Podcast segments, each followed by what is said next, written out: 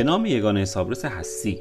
به حساب خود برسید پیش از آن که به حساب شما برسند. سلام. من علی تساکی هستم مربی حسابداری. این پادکست تو فروردین ماه سال 99 و در تهران ضبط میشه. ساکی کوچ یه پادکست ادارجاتیه با تمرکز بر مسائل مالی و حسابداری. من همیشه از وسط شروع می‌کنم و این بار می‌خوام در مورد اشتباهات حسابداران باهاتون صحبت کنم. اشتباهات حسابداران مرزهای اخلاقی و آین رفتار حرفه‌ای. حتما برای شما هم اتفاق افتاده. مشغول بررسی موضوعی هستید که متوجه اشتباه محاسبه یا ثبت یکی از همکاراتون میشید. اشتباه عمدی بوده یا صحوی؟ اشتباه باعث جابجایی پول شده یا صرفا تو طبقه بندی و نگهداری حسابا اختلاف وجود آورده؟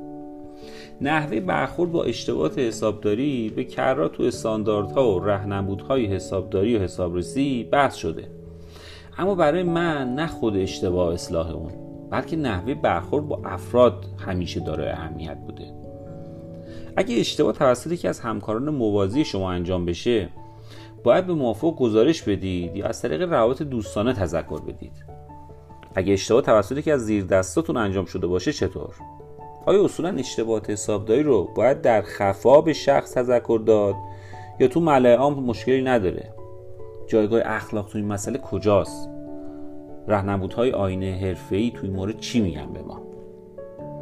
عموما تو آین رفتار حرفه‌ای بس بر سر اصول اخلاقی و روابط ما بین حسابدار و کارفرماست. ولی آیا عملکرد حسابدار با همکاران خودش هم تو زمره همین اصول قرار می‌گیره؟ اجازه بدید موردی رو باهاتون عنوان کنم. احتمالا اگر مثل من جابجایی شغلی زیادی داشته باشید حتما براتون پیش اومده که وقتی کار یا پست جدید رو تحویل می‌گیرید بعد از مدتی متوجه اشتباهات نفر قبلی میشید.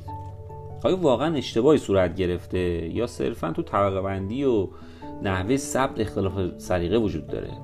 یا اگر کاری تو موعد مقرر انجام نشده آیا مسئول وقت تمام تلاش خودش رو انجام داده یا ممکنه سهلنگاری کرده باشه؟ آیا به فرد مورد نظر اجازه دفاع می‌دید؟ اجازه بدید برگردیم به پرسش که مطرح کردم. جایگاه اخلاق تو این مسئله کجاست و آین رفتار حرفه‌ای توی مورد به ما چی میگن؟ حالا طرف دیگه سکه رو ببینید. اگه باز هم مثل من تو زمره افرادی باشید که زیاد جابجا شده حتما به یاد دارید. تو روزهای آخر کار قبلی ممکنه یک کم دقت و وسواس شما کم بشه. زمانی رو که برای بررسی موضوعات می‌ذارید ممکنه خیلی کمتر باشه. تکالیف قانونی هم که حدود یک سال بعد رسیدگی میشه که تا اون موقع شما شرکت رو ترک کردید و تصفیه حساب انجام دادید. شاید هم کارفرما در حق شما اچاف کرده باشه و اصولا دلیل ترک کار شما اختلاف و کارفرماست.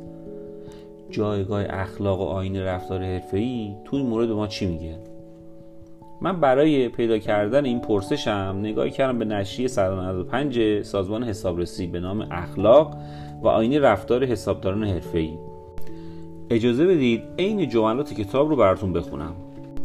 اخلاق را خدا جمع خلق خویها و دانش بدونی که خویها معنی کرده و در ادامه آورده است علم اخلاق عبارت است از علم معاشرت با خلق. رفتار حرفه‌ای در آین رفتار حرفه‌ای این چنین تعریف شده است.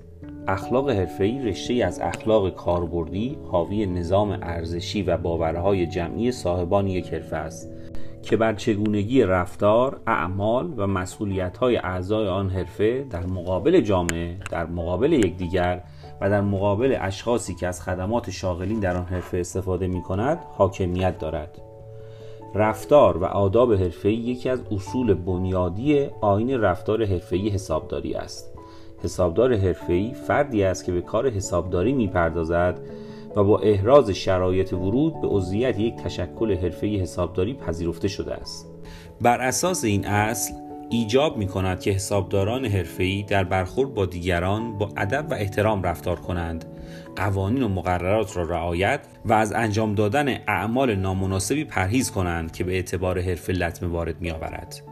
مقصود از اعمال نامناسب اعمالی است که یک شخص معقول و آگاه با در اختیار داشتن کلیه اطلاعات لازم آن اعمال را مغایر با حسن شهرت حرفه ارزیابی می کند حسابداران حرفه‌ای باید در بازاریابی برای کار و معرفی خود از دادن نسبت‌های ناروا به کار دیگران و ذکر برتری‌های اثبات نشده در مقایسه کار خود با دیگر حسابداران حرفه‌ای پرهیز کنند. همچنین اصل درستکاری حسابداران را به صداقت و پرهیزکاری در روابط ملتزم می کند. خب جملات کتاب رو با هم خوندیم. حالا اجازه بدید برگردیم به پرسش های خودمون.